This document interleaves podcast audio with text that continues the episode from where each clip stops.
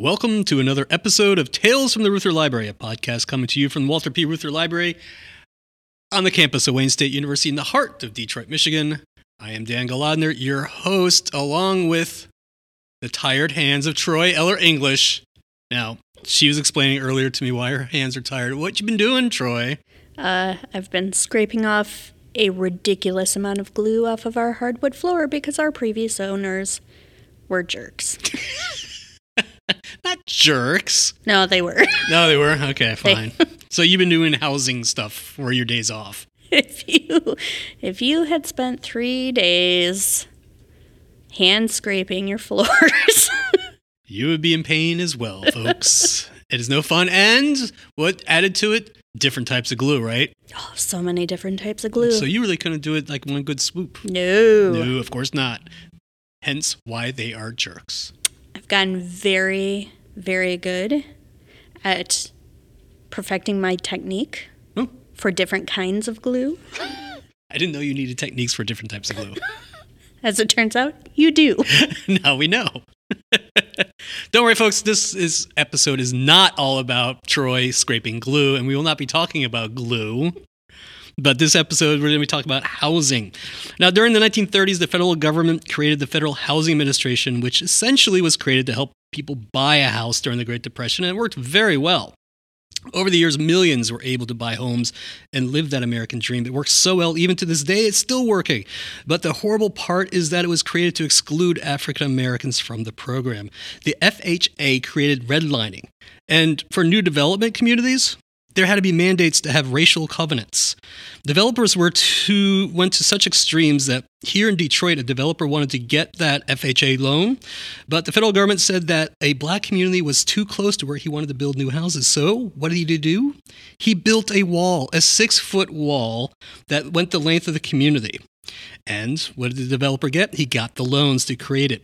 This wall stands still today in Detroit, but now is covered in murals about peace and racial harmony. But for over 70 years, it was a sign of housing discrimination and racial discrimination. Levittown, Chicago, all over the country, this was happening. Keeping blacks out of certain neighborhoods was a local and federal mandate for decades. Now, this leads us to our interview with Emma Maniere. Emma is a PhD candidate in NYU's history program. Her work focuses on the intersection of urban history and LGBT studies in 20th century United States. She is a graduate from the University of Michigan with a BA in women's and gender studies and political science, and she wrote an article about her hometown of Grosse Pointe, Michigan, a neighborhood adjacent to Detroit, and her article is called A Most Conscientious and Considerate Method. Residential Segregation and Integrationist Activism in Grosse Pointe, Michigan, 1960 to 1970, in the Journal of Urban History in January 2022. Her article unearths a meticulous system of residential segregation in Grosse Pointe, Michigan from 1945 to 1960. Potential homebuyers were ranked based upon their ethnicity, accent, manner of dress, and of course the color of their skin. As such, the point system measured and indeed vested real estate brokers with the power to construct suburban whiteness. This article tracks its demise from well publicized state and federal hearings and the community's response to the first black families to move into the Grosse Pointe area. This is another story that helps us understand this horrible system of housing discrimination in this country. So sit back and once you've listened to this podcast, please try to find this article in the Journal of Urban History by Emma Maniere.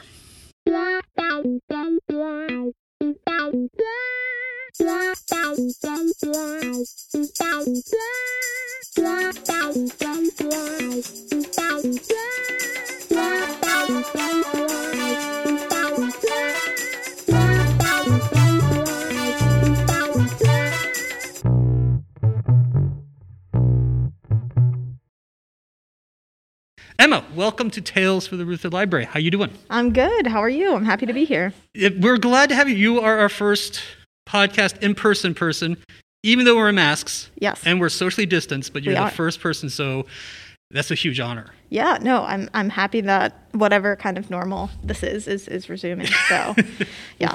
We'll put a plaque up saying that you were the first. Yeah, I expect a plaque. Yeah. Mhm. All right. So your article grabbed my attention. is excellent. Um, and for those who don't live in Detroit, Mm-hmm. Okay, you talk about a neighborhood area called Grosse Pointe. Now, anybody mm-hmm. who doesn't grow up here doesn't know it. They they've watched the movie mm-hmm. Grosse Pointe Blank.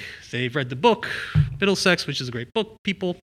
So, can you describe the enclave of Grosse Pointes and how does it fit into what you called bourgeois utopias? Which I love that statement. Yes.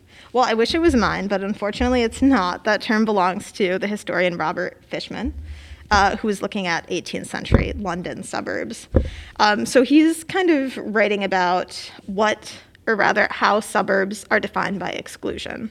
So whether that's in terms of industry or most types of commerce or excluding lower class residents, and here in the US, I would say that's also um, relevant to race as it is in the UK now. Um, but so that's his term, but I do think Grosse Pointe is quite emblematic of that. So Grosse Pointe was founded as a series of villages, um, mainly in the late 1880s through the early 1900s, and later incorporated as a city. Um, I'm going to be using the term Grosse Pointe to refer to all five points. So it's made up of five smaller townships the city, so Grosse Pointe City, Grosse Pointe Farms, the park, the shores, and the woods. And again, I'll just use Grosse Pointe kind of collectively Absolutely, we do. throughout. Yeah. Um, and so it is a it is it covers only about 10 square miles um, outside of Detroit. Um, it's long been kind of inhabited by auto executives and car money, like not surprisingly, given its relationship to the city. Um, and it's home to about 50,000 people, so it's not it's not too big. Um, it's bordered by Detroit on the south and west sides, um, a lake, so there's lakefront property on the east, and then more middle class, working class suburbs on the north. Um, I just looked up the median home listing price today um, is three hundred fifty-seven thousand dollars. Obviously, it's a weird time to be looking at housing prices, uh, but that gives you kind of a sense of, of again, and that's just the median, but who's living there. Although there is certainly some socioeconomic diversity that I don't want to um, neglect. Um, but I would say, certainly in Metro Detroit and kind of the popular consciousness, it's known as an exclusive suburb, um, primarily white, which I will talk a lot about, um, kind of home to old money, really beautiful homes, um, lush lawns, etc. So a very um, emblematic, stereotypical um, suburb, I would say, in a lot of ways, if that paints an adequate picture. It does absolutely. It is um, a suburb of Detroit that you could definitely see the divide line. For sure. Absolutely. Yes. Yeah, yeah, yeah. Now, now we're talking about now we know about redlining. We know about all the government issues that were happening with housing throughout the, the 30s, 40s, 50s, Mm-hmm. on up to the current day. Even. But Grosse Pointe had something a little different, Yes. and of course they had what I call it the point system. Mm-hmm. So, what what did it entail? What was entailed with this? Yeah. So Grosse Pointe, like Detroit, was redlined. So that system certainly existed in the 1930s and 40s um, as a result of the Homeowners Loan Corporation.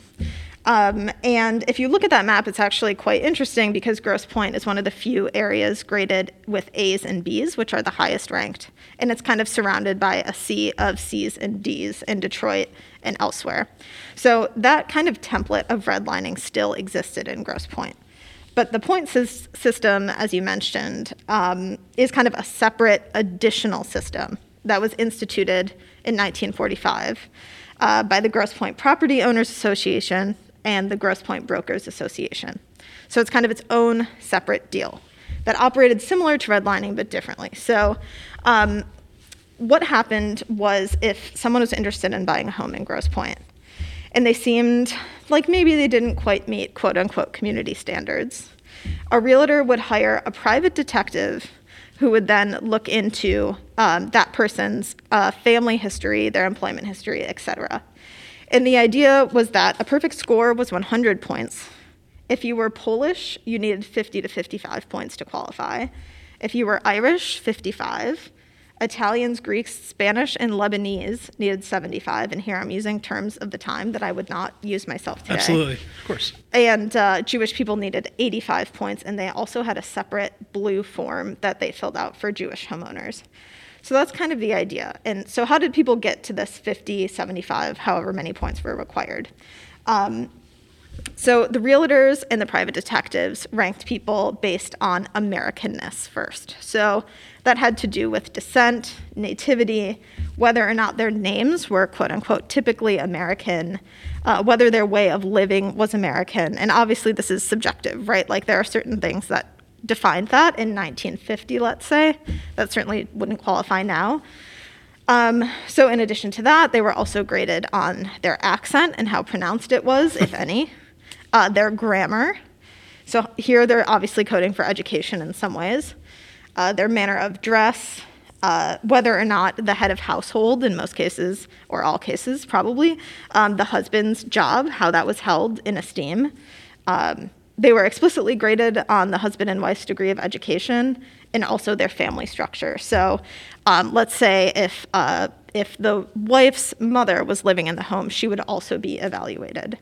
Um, and so this was relevant. Obviously, the groups I listed are um, what were called white ethnics at the time. So today we don't really like identify people racially as Irish, Italian, Greek, etc. Um, it's just white. But this was really kind of a moment of race making mm-hmm. uh, in American history. So I kind of argue that the point system was a way for white ethnics to gain access to whiteness vis a vis home ownership. Of course. Yeah. Um, and, uh, and importantly here, um, so I did not mention um, black homeowners or Asian homeowners who were explicitly um, excluded. So there was no way for them to be admitted to buy a home in Grosse Pointe. Um, so that's kind of how the ranking system worked. Right. It right. did have some teeth. Um, so if realtors um, did sell to someone who didn't meet their standards, they would lose their commission and risk expulsion. Hmm. Um, if someone didn't qualify, if a homeowner didn't qualify, their name would be circulated among realtors locally so that they knew not to sell to them. Um, and yeah, so that's that's kind of how it worked. Um, so I would say it is uh, in a like it is beyond redlining. It is more precise. Uh, it is a way to tailor to specific community standards um, in a way that's kind of more discerning and more discriminatory than redlining. Yes, it is absolutely. This mm-hmm. shocking. Um, but how was it discovered? How did this come up to light? Yeah.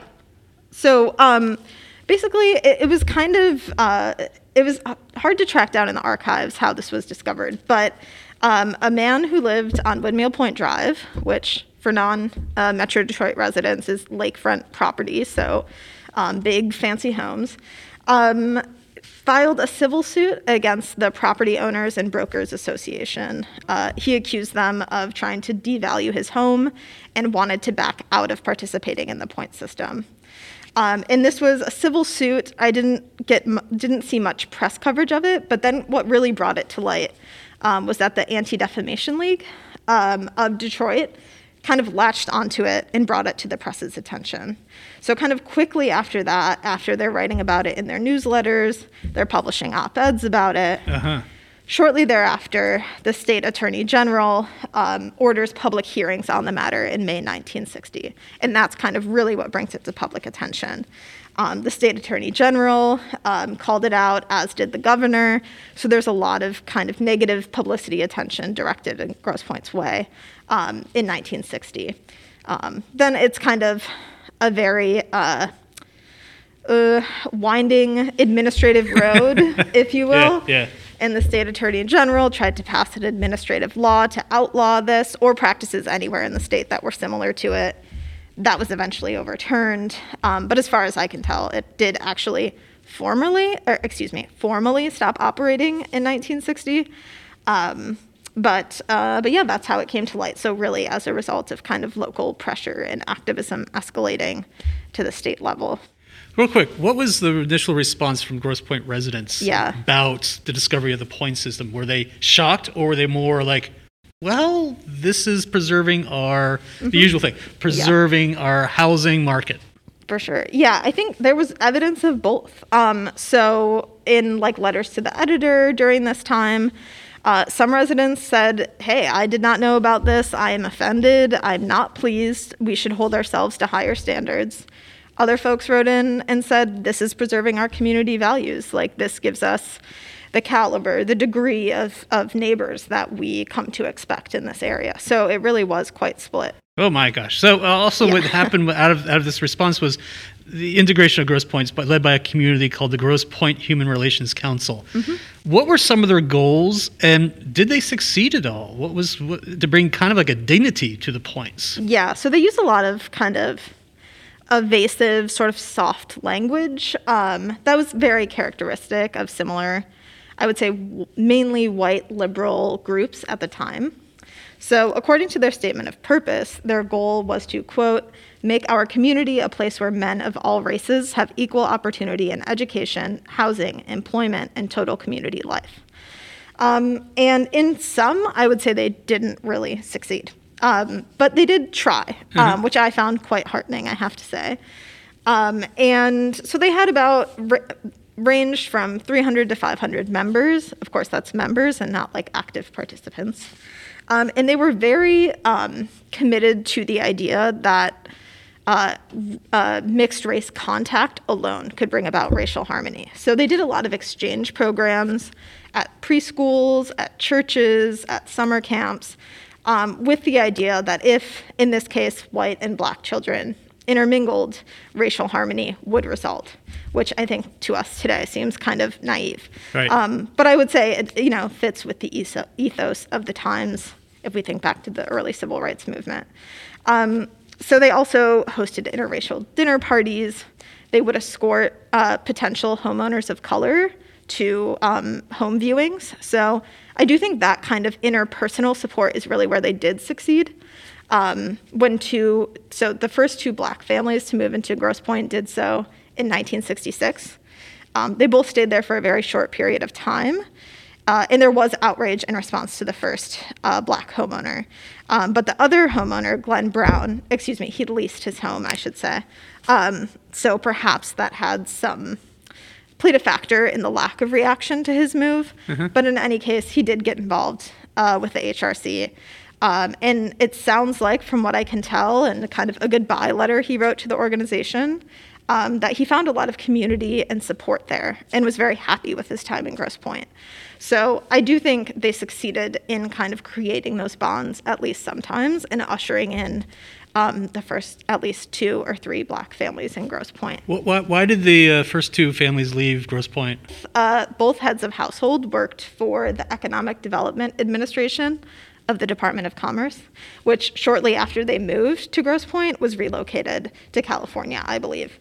Um, so they didn't both end up moving to California, but uh, yeah, it was an economic situation. Okay, so it wasn't the people showing up, yelling, honking horns, doing all sorts of things like that. Um, I mean, no, not not explicitly, but uh, I could imagine if I lived somewhere and that happened to me, I would not feel incredibly comfortable. So, no one was advertising that, but um, but that did that did occur. Right. So, in addition to kind of these interpersonal victories in which the HRC is creating like meaningful relationships with black families, I think one thing a lot of people from Grosse Pointe also know about is Martin Luther King's uh, 1968 speech at Grosse Pointe South High School.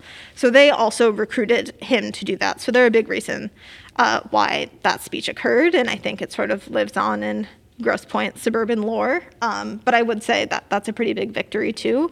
And in that speech, he talked a lot about um, the creation of two cities, which might sound familiar to folks who know of the Kerner Report and the Kerner Commission in 1968. But this is in the wake of the Detroit Rebellion. Um, and he's talking broadly about um, kind of suburban and urban divides and what that means. And, um, you know, although he didn't say Grosse Pointe this is your fault, you know. Um, I do think it, it really resonated with the legacy of the point system, um, given that that speech was 1968, only eight years later. So Excellent. That's right. What was the um, after all after the '60s, after uh, '70s, '80s, '90s? What was Grosse Pointe like? What was the integration like for Grosse Pointe? yeah, so um, in 2000, um, so this is 40 years after the point system is out of commission. Um, Grosse Pointes, the Grosse Pointes collectively were still 97% white. Um, in 2010, it was 93% white. And I'm sure that number is lower now. Um, And it, it does seem to be more diverse than I recall growing up in the early 2000s. Um, but clearly, and this is kind of the problem the real deep problem with redlining, I think, um, and the point system more particularly, is that although these systems might not be utilized, their legacy lives on in really deep, hard to calculate ways, whether that's in terms of reputation and perhaps knowing that there aren't many black families in Grosse Pointe. So if I'm a black family, perhaps I wouldn't want to move there. Um, so there are there are these kind of intangible ways that this reputation lives on despite the lack of enforcement. Um, so so yeah, it, it, certainly has become more diverse, but I don't think it's a coincidence that there was a point system and 40 years later, the community remained 97% right. white. So now that you grew up in Grosse Pointe, mm-hmm. now now that you've done your historical research, now that you've looked at things in a different lens, mm-hmm. how, how, how do you look at your neighborhood now? I would say I don't actually look at it that differently. Okay.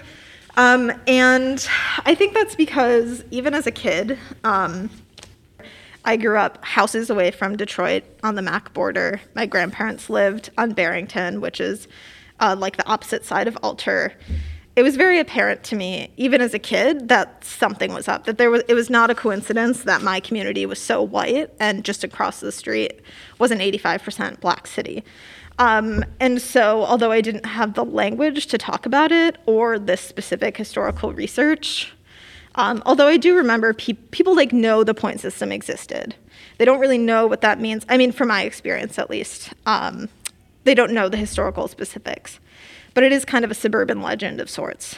Um, and so I think it just gave me kind of a structural historical understanding of those things that I sensed even as a kid, um, which I think is important to note. Like, just because we don't have the whole context doesn't mean we can't feel the repercussions. Um, so that's one thing. But on the other hand, I will say, like, knowing that there were people doing some good work in the 60s, as, as I know, and I'm sure there are today, um, is heartening. Like, people were not idly sitting by as this kind of national scandal unfurled. They were trying to do something about it. And maybe they didn't fully succeed, um, but they did try, and they did have some, at least, kind of minor interpersonal successes. So that was that's heartening. And I will say, like, I definitely see more Black Lives Matter and like rainbow flags in Grosse Pointe now when right. I go to visit than I ever did, than I ever imagined possible growing up. It's it's it's always with social justice movements. There's you look back at it, and it's the unknown heroes, the people that took a stand, knowing maybe they could make a little dent, but it's the build. It's always the build. But you're absolutely right about redlining has long term effects everywhere still. Mm, yeah, and we're absolutely. Now, last question, and we always like this one. This is what we always love to do with our researchers. What materials did you look at at the Reuther mm-hmm. to develop this this great article, and, and, other, and of course other archives as well? Mm-hmm. Just so if anybody wants to come and say, "Hey, this is some interesting materials. I need to look at it." Yeah, for sure. So, um, yeah, the Reuther's collections were definitely incredibly central to what I ultimately published and came up with. Um, and chiefly among those, like we were just talking about, there is a Grosse Pointe Civil Rights Organizations record uh, that has the HRC, and there was also an open housing group that formed, I believe, in 1968. Um, so it houses those collections, which is really, really, really critical to me. Um, in terms of uncovering the point system, the ACLU of Metropolitan Detroit records were useful, um, as was the Anti Defamation League papers, Jewish Community Council papers. Um, yeah, I think that was it. And then people might be familiar with a book published in the 1970s called Race Against Race. That's about Grosse Pointe. Um, and that's written by Kathy, well, Kathy Grown Cosseboom El Masidi, and the Reuther also has her papers. So I kind of cobbled together all of those things to, to tell this story. Excellent. Yeah. Excellent. All right. So what's next for you? You're still. You were telling me that you're fifth year NYU. I am. Um. What you, what's, what's your dissertation? What are you working on? And will you be visiting us or more visiting U of M? yes. Uh, probably both of more, but yeah. So my dissertation focuses on LGBT community organizing um, in Metro Detroit in the 80s and 90s, predominantly. Um, and I've been focusing lately a lot on kind of hate crimes activism. Obviously, AIDS is a huge issue at that time. Um, and thinking about how people make a home in a place that's not often considered, you know, central, like San Francisco or New York, to queer life. Um, so that's kind of that's what I'm doing now. Um, and I will be returning to the Reuther and the Bentley. Um, but yeah, so excited to kind of explore that. And certainly, although I'm dealing with a slightly different time period and different actors, like the role of the city um, and suburbs in community building is crucial. So that work from Grosse Pointe is still useful. Um, and but back to Grosse Pointe though, I am planning to create kind of a digital teaching tool using what I found uh, here primarily um, to uh, to kind of help people make sense of the questions that I had growing up, which is like, what is going on here? You know, I can feel these boundaries. Why do they exist? Um, and so hoping to kind of create an accessible way, more accessible than an academic article behind a paywall, to kind of um, help folks in the community, help students, help activists today um, make sense of of something that seems natural and really isn't. So That is excellent, Emma. Yeah. Thank you so much for joining us. Yeah. Um, this was a great conversation. Troy learned a lot, which we always like. But thank you so much. yeah, happy to be here. Thanks again for having me.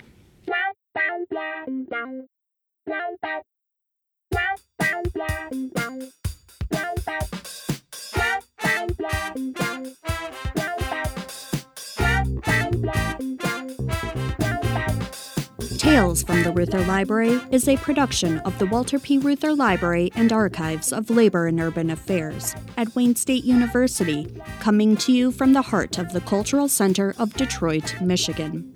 The producers are Dan Golodner and Troy Eller English. The music was composed by Bart Bilmer. And of course, this podcast could not be done without the research and the support of the entire Reuther Library staff. For more information, please visit our website at www.reuther.wayne.edu. Thanks for listening. Say goodbye, Dan. Goodbye, Dan.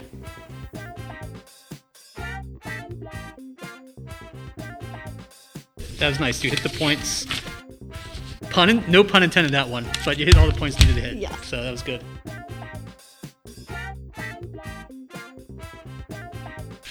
For the record, are we recording? Yeah, I thought so. State your name, please. Yeah, sure. I'm Emma Maniere. Um, I'm a fifth year PhD candidate in NYU's history department. See, I'm not going to mess that up. Looking at it, I will, but uh, it sounds, yeah, I can do that. This will all be on bloopers as well at the end. Oh, okay, Troy, great. Troy loves putting how sounds fun. badly I sound. Yeah, it's only about Okay, me. I'm safe. Not I'm you. safe. Yeah, you're safe. Okay. It's only to put me down. Put me in my place. Now this leads us to our interview with Emma Manier. Manier? Manier. Her article unearth, unearth, unearth A little rusty. a little bit. This wall still stands today in Detroit, but now it's covered in murals about peace, race, and racial harmony.